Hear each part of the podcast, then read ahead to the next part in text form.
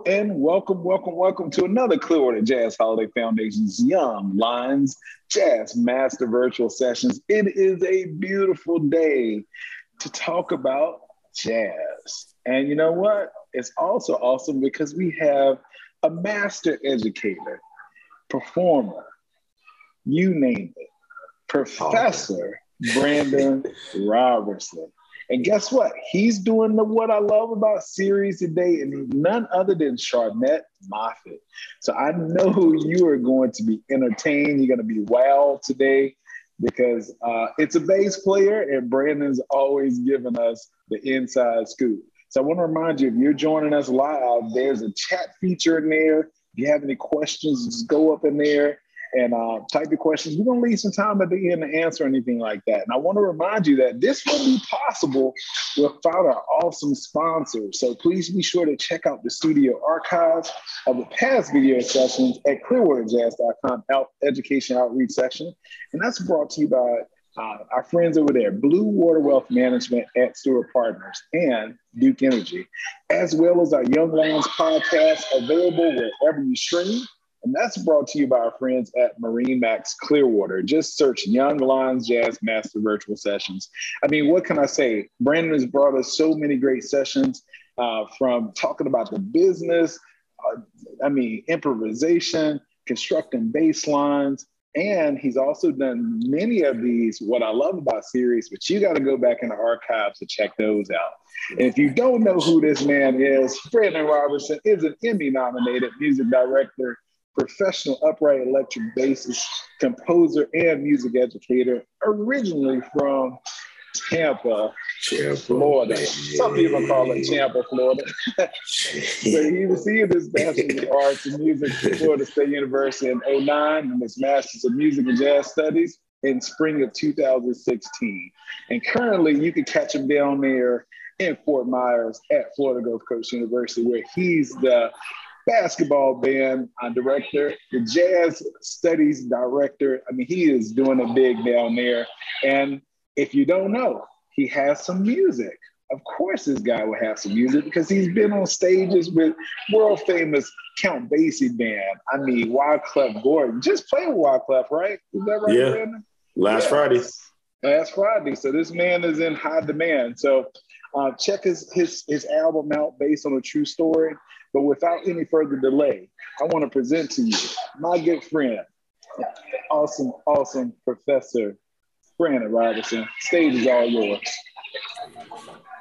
Thank you. Thank you, Mr. Cronulla. Thank you. Thank you, Michael. And of course, to the Clearwater Jazz Holiday Foundation, it's always, always a pleasure to be here to do these What I Love About series. Um, actually, I just come to terms, this will be probably my ninth series I've done uh, on the What I Love About series. So, like Mr. Cronulla mentioned, go back to the studio archives to check out the past sessions that I've done. Um, I've done a session on Paul Chambers, Christian McBride, Jaco Pastorius, um, Charlie Haden. Um, who else did I did? Reginald Workman.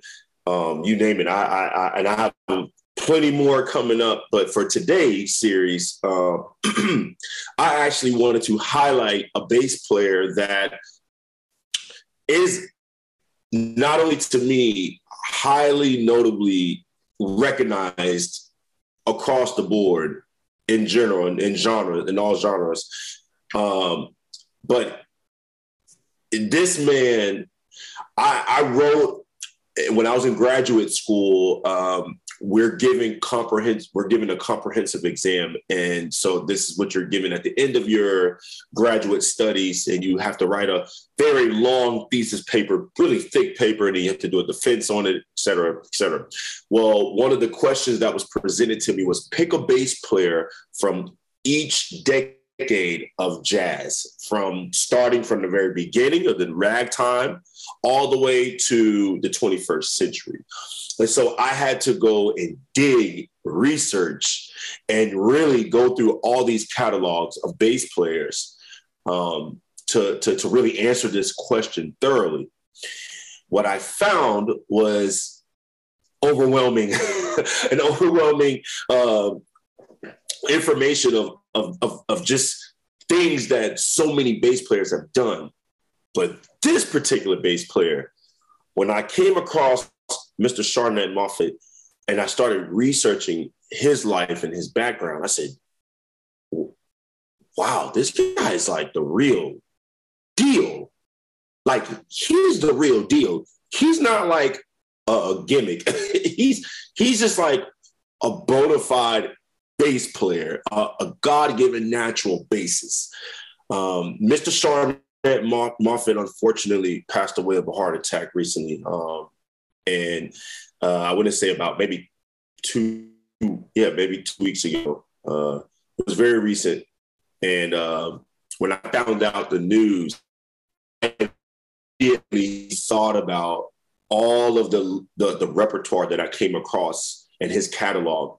Um, just this sheer amount of uh, of pop artists and R&B artists he played with in the 90s to his time working with, you know, guitar extraordinaries, uh, extraordinary, uh, extraordinary um, Stanley Jordan, and just even going back further in his childhood with his family, you know, his father was the drummer of Ornette Coleman.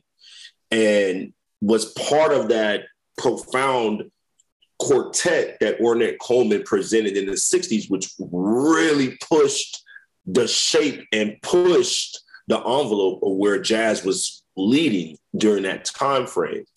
And so he was right, his father Charles Moffett was right there on the forefront. And so Charnett Moffett was a, a man who was just born to do this. it's to say if you if you really know his background, it's it's amazing to see a bass player who was born into a family of musicians, who was born into the the jazz idioms. It was bred, it was it was embedded in him, and got his first professional, you know, hit at the age of eight on bass. You know, and he, it was just it was just given to him. You know, it was, it was meant for him to do. And so I want to highlight some of the things about what I love about Mr. Charnett Moffett. It was very, very, very sad and, and you know, it hit the jazz community hard, very heavy, especially the bass community, you know, because he's just, if you've watched this man perform live or if you've seen videos, I mean, it's just like, it's literally he was in his own lane. There was no one like him. You know, I always every bass player that I've covered in these series, there's no one like them. And Charnett Moffett is one in his own lane. So just to kind of move forward, um, here, let's uh, go to the next line here. All right, so uh, Mr. Charnett Moffett was born in New York 1967. He was born right in the era of the civil rights movement. He was born right in the era of Vietnam. He was born right in the era of where there was so much social justice happening in America and abroad. So this was a time also musically where uh, you you started seeing the emergence of pop music becoming popular on the radio. Now you're seeing jazz becoming commercialized. You know, almost a, a, decade prior, where we're in the midst of the hard bop era, you had all these profound records, and later with Kinda Blue, Charles Mingus, Unhum, Giant Steps, you had all of these big records that were were uh, and and Dave Brubeck's Time Out, all these big records that were coming out, and so Charnett Moffett was born into an era where jazz was actually shifting and it's crazy that you his childhood was in the midst of all of this. I mean literally like tech like electronic with the rhodes piano being introduced electric bass you know was being introduced. You started seeing uh, more free free mute uh, freer patterns and freer uh, tra- uh, improvisation happening. And then, of course with his father being in ornette coleman's uh, you know quartet and the trio I mean, this man literally uh, featured in, in, Golden Circle live in Stockholm. I mean, this was he was again born into it, and his name actually Charnett. It come it derives from um, Ornette Coleman, who I learned was his godfather, and his father Charles. So he took the Charles and the Ornette and kind of meshed them together, and that's how you have Charnett. So I thought that was really cool and meaningful. So again, he was already born and meant to do this. Um, he uh, his father was a member of the Ornette Coleman Quartet.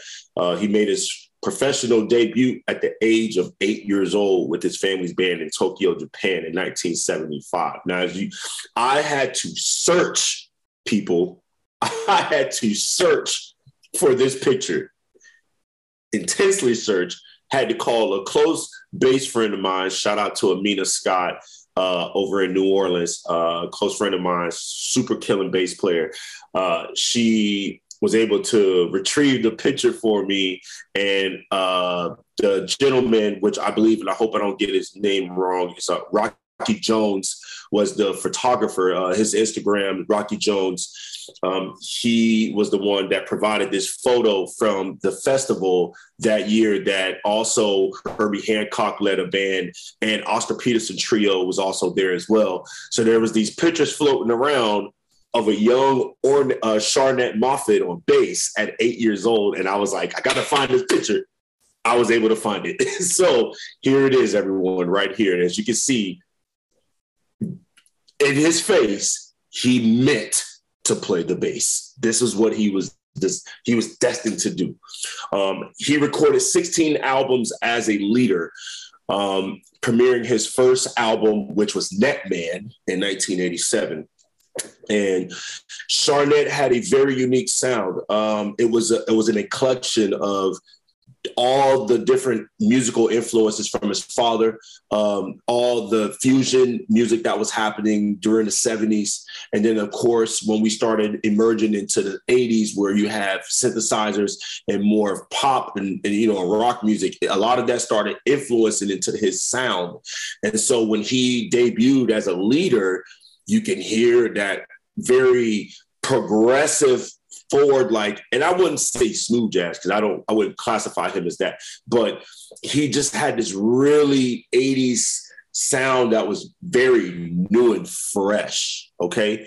Also to shout out mr charnett moffett uh my man was part of the grammy winning album Black Codes by Wynton Marsalis back in 1985. I believe he was somewhere, uh, and I could be. This one was this this information. This part was always unclear to me, but I, am pretty sure someone will get the information for me. Um, and I believe he was either six, 18, probably 17 or 18 years old uh, when he debuted on that recording. Um, he also uh, premiered on Branford's record too, Royal Blues Garden, Royal Garden Blues, and he uh, he he already had a staple for himself in New York City at a very young age. Um, he spent a little time in Juilliard, but at this point, he was already as a he was already a demanding bassist. He was already gigging, and you know he had been playing. He's his whole family. His sister's a, a, a drummer. He has a brother that plays tenor saxophone.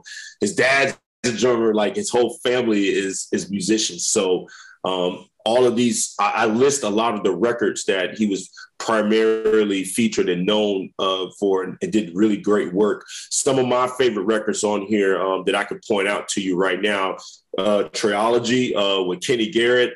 Um, that's one of my favorite records right there. Wayne, uh, uh, uh, what's that? Uh, Wayne's uh oh man, the name's not coming to me, but it's a tune on there that he plays the funkiest bass line. it's crazy.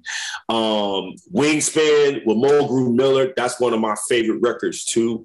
That's actually one of the first, that record and Black Codes uh, by Wynton Marsalis were probably the first two records I heard Charnett Moffett. And I was like, man, this dude sounds like he he he heavy with the bass, like he's going in. Um, another another favorite record of mine, of course, is his debut record, which was uh, Net Man, and it's just because of that sound and just he produced a lot of that album by himself. I mean, he has a lot of people featured on that record too. Some big names. His dad plays record, uh, plays drums on there. Uh, sister plays drums on there. Um, Stan, uh, Stanley Jordan's on there as well. Al Foster plays drums on a few tracks. Uh, Michael Brecker's on that record. So it's like a, he has he, he did well for this first recording. Um, but go ahead and moving forward, here are some of the things that I actually uh, like about Charnett Moffett. Um, his beautiful, rich sound. Now, let me let me specify the sound of Charnett Moffett. Um, it's big. It, it's very present. Um, every note he plays is with intent. Every single note he plays, it rings it actually vibrates. You can hear the fullness of each sound of notes that are connecting. It's it's ridiculous how he's able to just play with the like at the dexterity he can do, and then create these this just beautiful clear sound. You know, one of the one of the bass players, obviously modern bass players are my favorite that are here. You know, Christian McBride has that same sound. It's like when he articulates his notes or when he plays like really fast triplets or run, like it's like very clear. Like it's it's there's no fluffle in there. And so he has this beautiful, rich sound that always resonates in the band. So like he can be by him. That's why he can do so much by himself because he can fill up the whole room. Um, his musicality on the double bass is remarkable. I mean, I've never seen a bass player who can actually use all his fingers. Like he, like literally can play uh, a, a full chord, you know, one, three, five, seven, with all and, and, and execute it I mean, very clearly and, and fluently, you know, um, just the way he the way he approaches the bass, uh, his his his way of thinking and he has a very deeply rooted spiritual connection. It's almost the same deal like Percy Heath. Percy Heath had a very uh, rooted connection. Uh, Reggie uh, uh, Reggie Workman, also another bass player who talked about his spirituality with the ba- with music and how he connects spiritually with music. And Charnett Moffett kind of like had that very same mentality, and you can hear it in his musicality when he plays the bass. Um, he was a big a contributor to the Young Lions era. And I say that because when Wynton Marsalis and I specified at the beginning of this session that in graduate school, I had to pick a bass player from each era. Well, the neoclassical era of jazz, which would have been the resurgence of jazz in the 80s, due to Wynton Marsalis and uh, his contributions with taking the traditional styles of jazz and modifying it to present day. And when he came out with Black Codes, you know, you had Ron Carter and then a very young, young, young Charnett Moffett. And then went and wins a Grammy. It's like, okay, now he's clearly has proven and shown to the world and to the industry that jazz is not dead. And so now, moving five years later, you have all these record labels that started popping up in the 90s, late 80s, early 90s. And they started giving out all these record deals to these young up and coming musicians. So you had guys like Brad Mehldau and Wallace Roney and Joshua Redman and Christian McBride, Brian Blade, uh, you know, uh, uh, uh, so there's so many there there's so many cats uh Stephen Scott, like there's so many cats, man, that's that was during this era, this Young Lions era, that benefited from what Wynton did in the 80s. And Charnett Moffett was one of the bass players that helped attribute to the push that helped the industry see like, wow, there's a whole plethora of young musicians out here. You know, I mean, you got to think too, also during this time, Wynton Marsalis had just came out of the Art Blakey uh, school. You know, he was playing, you know, you got Jerome Jennings, young Peter Washington, young Benny Green, young, like these young guys who was playing with Art Blakey. And again, they were pushing the music forward to modify to adjust to what was happening because so much music in other areas was going on and it was changing rapidly. So Charnett Moffett was in the midst of it. That's why when you, I, I like his, I, I, love his first album, Net Man, because you hear all those influences. It's, it's, it's like he meshed it all in one. And the way he packaged it came out solid to where it really solidified his place as a bassist, as a composer, as a leader.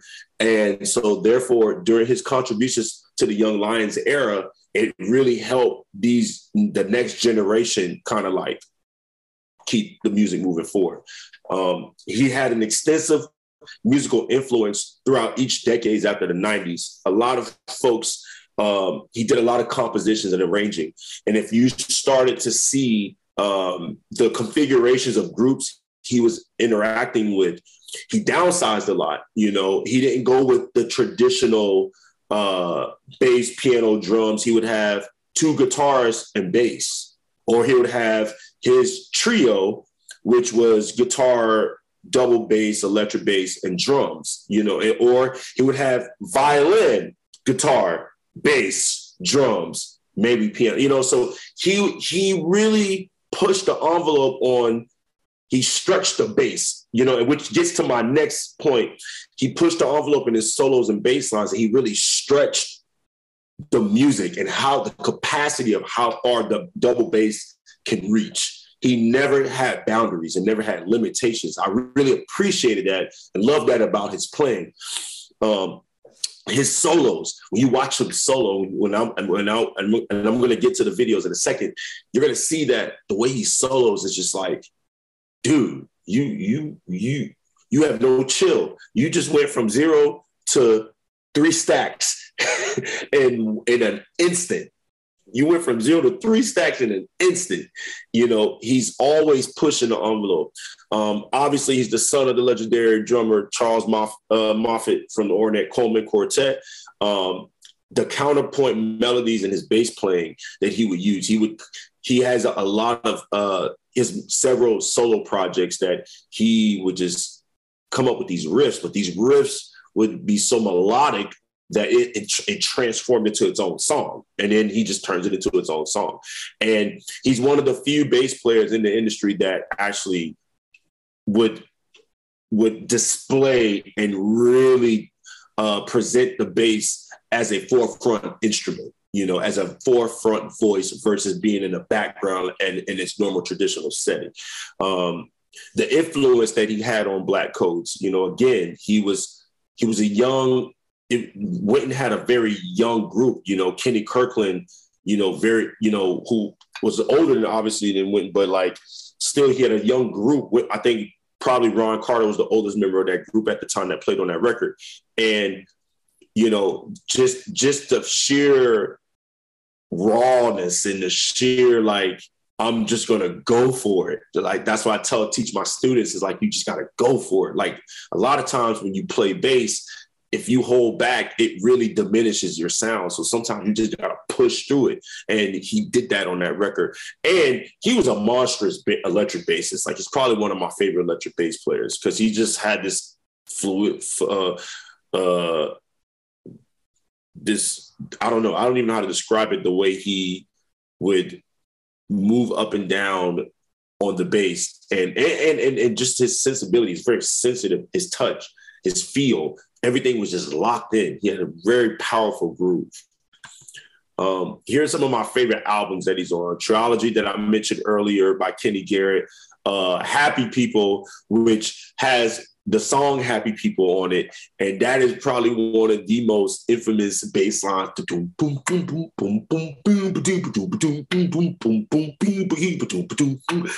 What?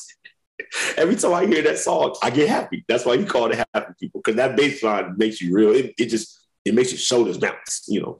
Uh, Magic Touch, which was a which was an album that I think one of the first albums that he featured on in the 80s that him and Stanley Jordan uh, did. And Stanley Jordan was really big in his time period, like really, really big. So this was a good look for him. As I mentioned before, he also was featured on another Marsalis project, Royal Garden Blues, uh, Branford's project. Uh, one of my other favorite albums, and again, this was like probably the second album I listened to of Charnett Moffett, aside from Black Codes, uh, which was Wingspan, uh, Miller. Classic. I highly recommend you check that one out. Uh, this was a record my mom used to play a lot back back when I was a kid, and I just found out recently, as when I was researching for this session, I said, "Wait a minute, how did I not come across this Rhythm of Love? I didn't know he was the bass player on that." It's Charnett Moffett played bass on Anita Baker's record. I didn't even know that, and I was like, "Wow, that's that's that's pretty cool." Uh, of course, Net Man, like I mentioned earlier, that's one of his first projects as a leader that he came out with, and then the Art of Improvisation was a cool, was a was a really interesting record because he started really expanding like overtones and harmonic playing on the bass, which up until that point he was dabbling with it, and then he started doing more of it in his later projects. But that was the project where I kind of started hearing that more. Okay. So here's some of the features that we're going to check out uh, for today's session. Um, the first one, this one, I'm not, I, I can't play the whole video because it's so long, but I remember checking out this video. This was like a while back. It wasn't actually for this session. It's just I like to.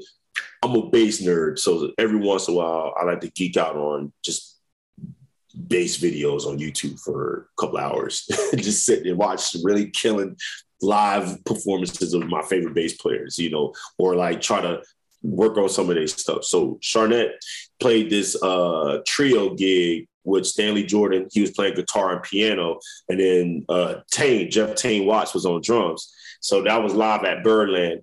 Um, of course, the Net Man. I know I keep talking about it, but I literally, I really love that song. Like that song is like it's very poppy and smooth and 80s, but it's just it's, it's, it's cool. It was and it was his first project. Um, African Village.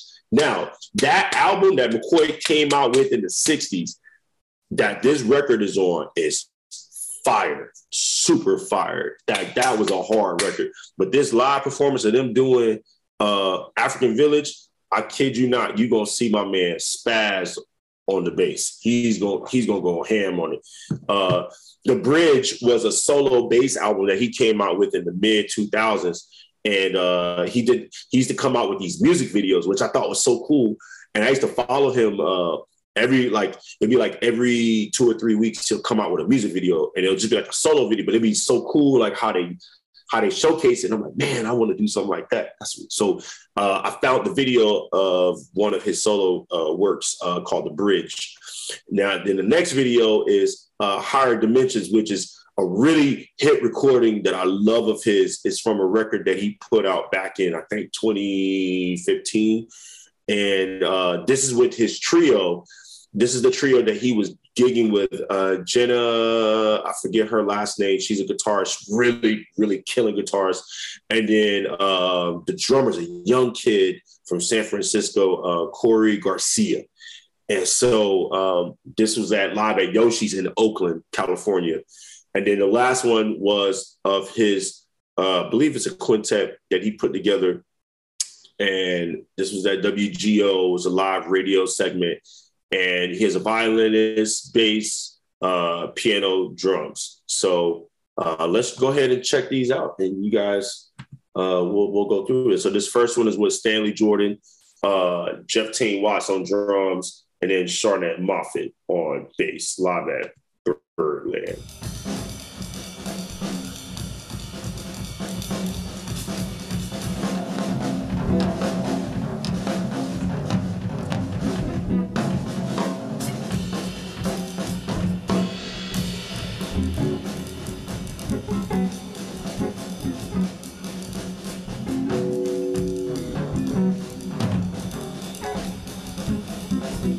With the Mickey Mouse shirt on, y'all. hey.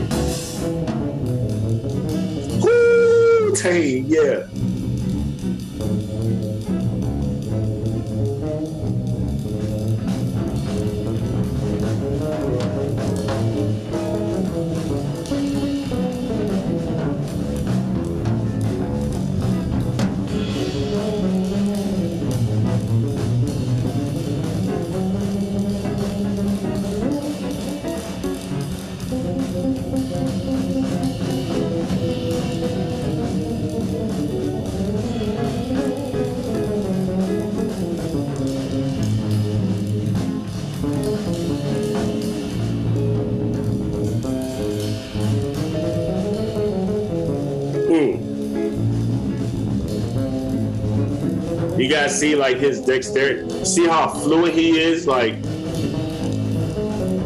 that's what I said. Like his solo, his the way he pushes his solos is crazy.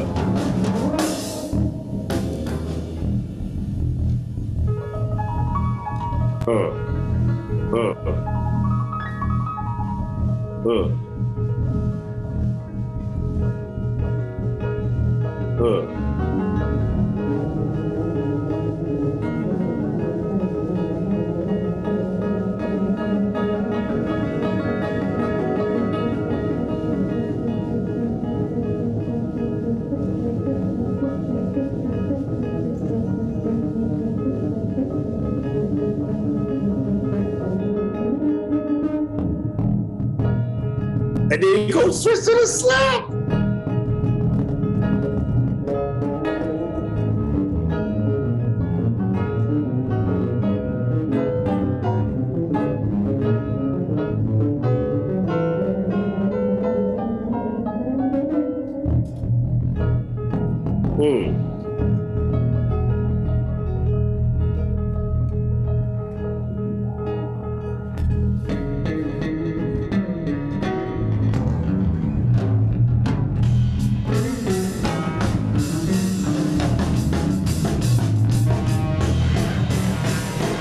Yeah, yeah, yeah. Okay, so we're gonna switch that up. Uh yeah, so uh you see what I mean. So let's go back to the point where I said what I love about uh his solos and how he pushes his bass lines.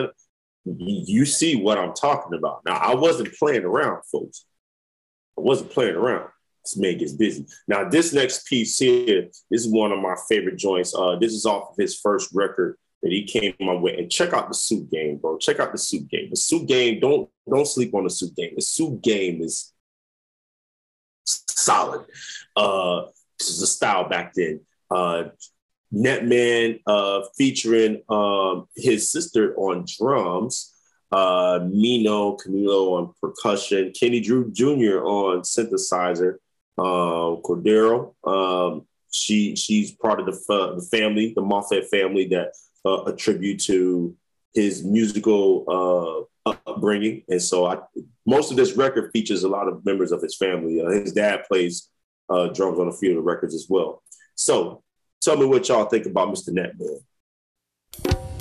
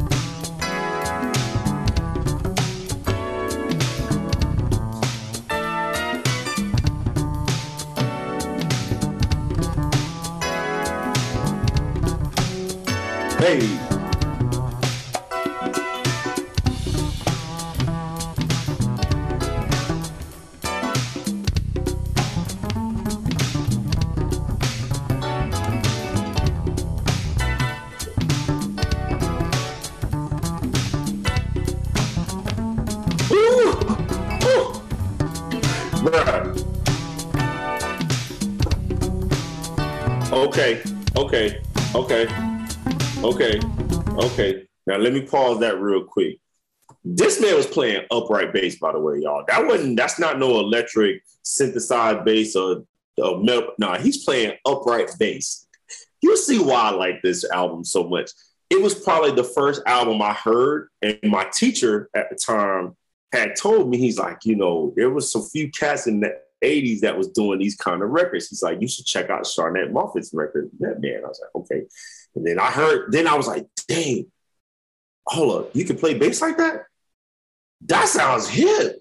And, and his whole album is like that. so, I mean, he clearly wanted to showcase the double bass. So yeah, I just wanted y'all to hear just a sample of that. Check out that record. That's a, a fire record. Um, yeah, this one right here. Let's go ahead and jump in this one right here. I ain't even gonna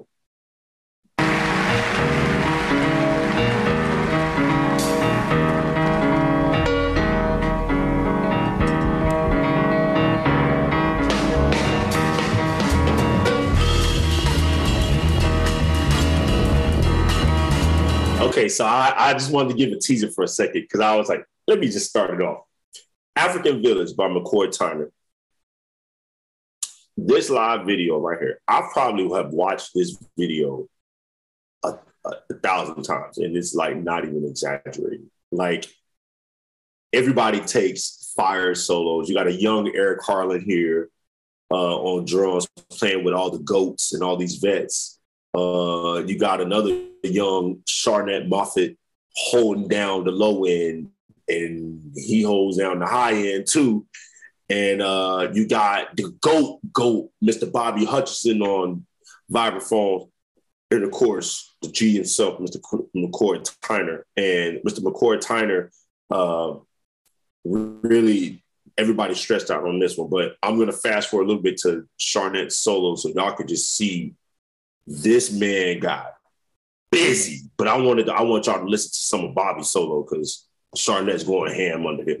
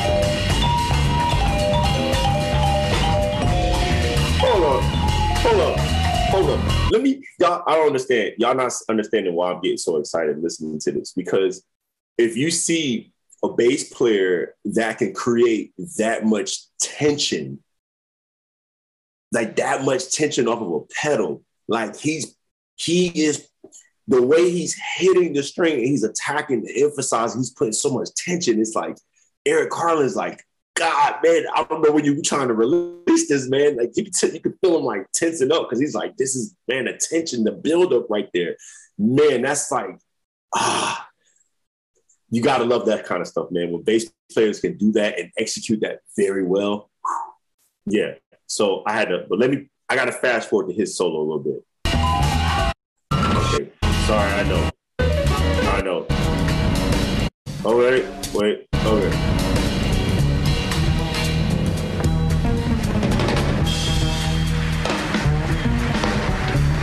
He's about to go off, y'all.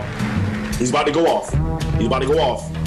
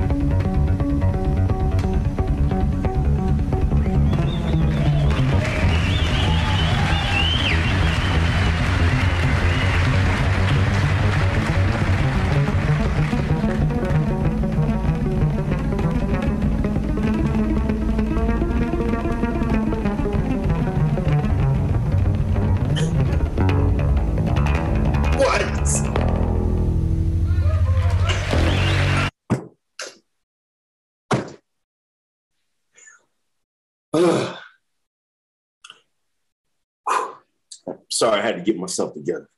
Mm. And what do you say? Yeah, let's go to the next video, y'all. I, I, I can't even. I don't even know what to say that. Yeah, this man here just snapped on that one. Yeah, we're gonna go to the next. We're gonna go to we're gonna go to the next video here. Uh, this one is a solo work. I'm to just kind of play a little quick clip of this one. Um, this is uh, the videos that I was mentioning to you all, where he would come out with these music videos of, of solo work that he would do. And uh, this was a cool one. I really dug this one. Um, it had a really nice little cool like bass riff to it. So you guys tell me what you uh, what you think.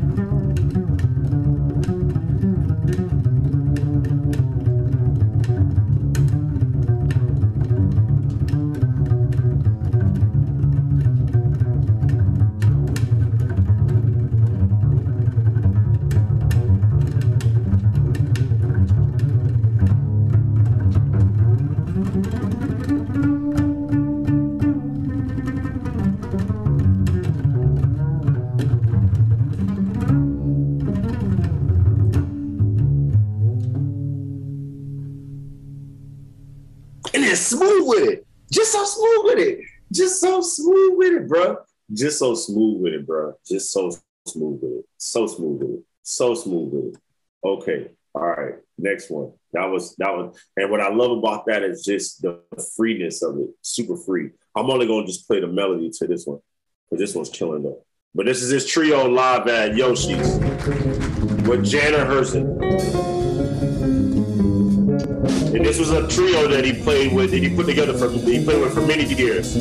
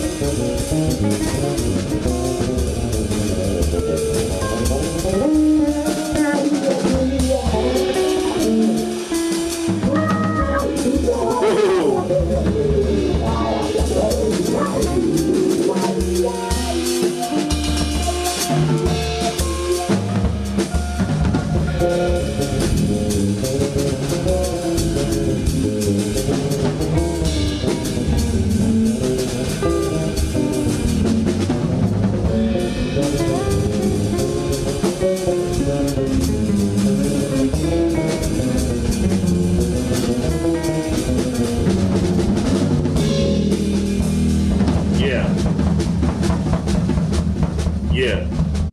Yeah, that was so that group, uh, that was a group that he played with for a very long time um, in, in most of his recent years. And uh, that's a fun trio, man. That uh, I love listening to that those three play together because you can tell they're just super in sync and super free. And he, what I love about Charnett's playing is just the freeness that he he like. He doesn't like like obviously he feels rhythm and time and but it's like the freeness of it like how he how he how he utilizes space is just remarkable. Um, this last clip i just want to show um, of, of, a song that he wrote uh, called holy spirit. And um, this is featuring uh, a different configuration where he has guitar and violin added into the mix now. And so uh, this is another great piece for us to come conclude uh, to the end of this session so this is Holy Spirit.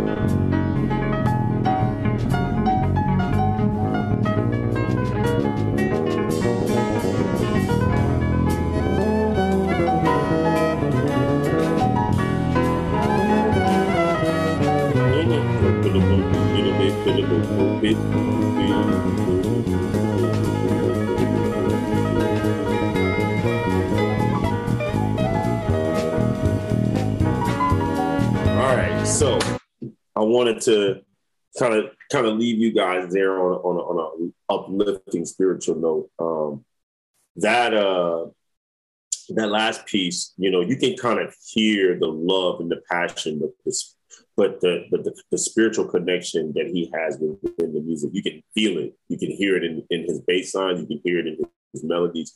You can hear it in the connection with the rest of the musicians.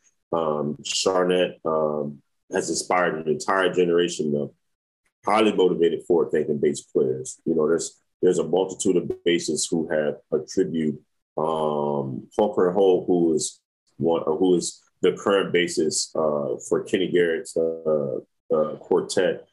You know, every time I listen to him play, you know, I, I, can hear a lot of influences from Charnett Moffett. I don't I don't want to speak for him in that sense to say that that's he he could be, but I could just hear a lot of that that pool. You know, there's a lot of other bass players that are on the scene that I could hear a lot of them. You know, have been either inspired or have pulled some kind of uh, uh of concept from uh, Charnett Moffett's playing. Um, one of the pioneers for the Young Lions era. You know, like I said, it, you know, him being so young on the scene and was able to kind of give a forefront for those who were coming in after him.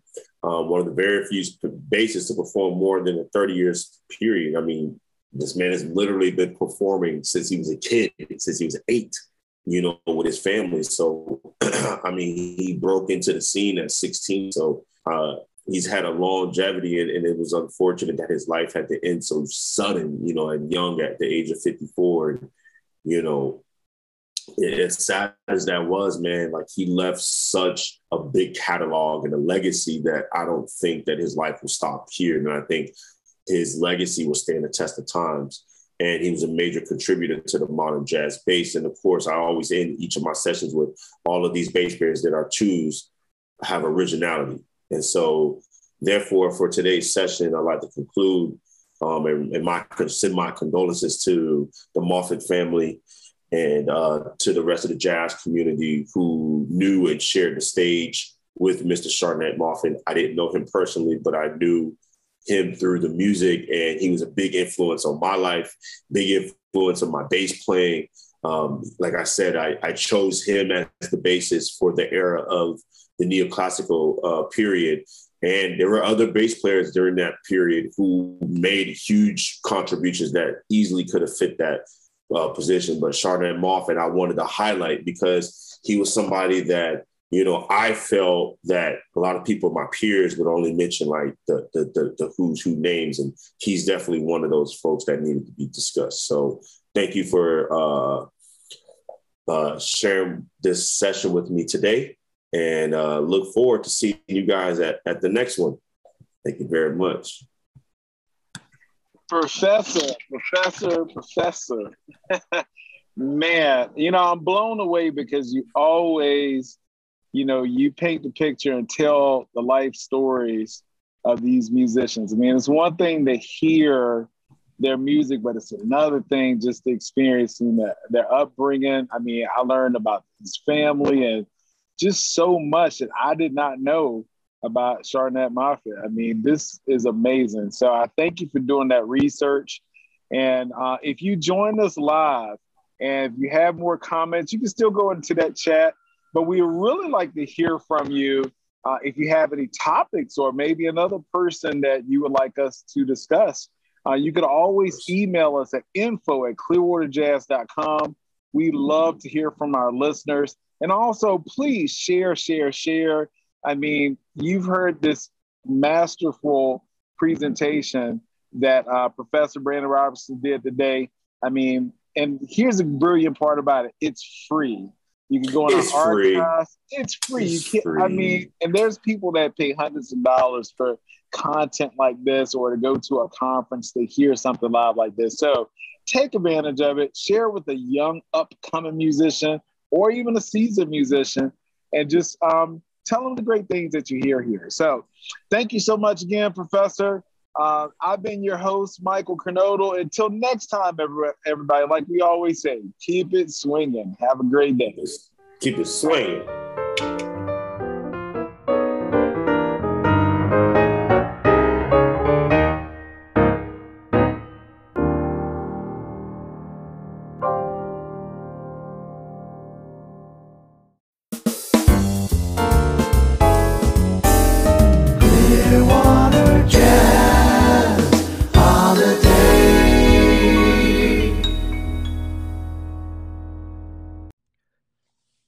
Thank you for listening to Clearwater Jazz Holidays Young Lions Jazz Master Virtual Sessions.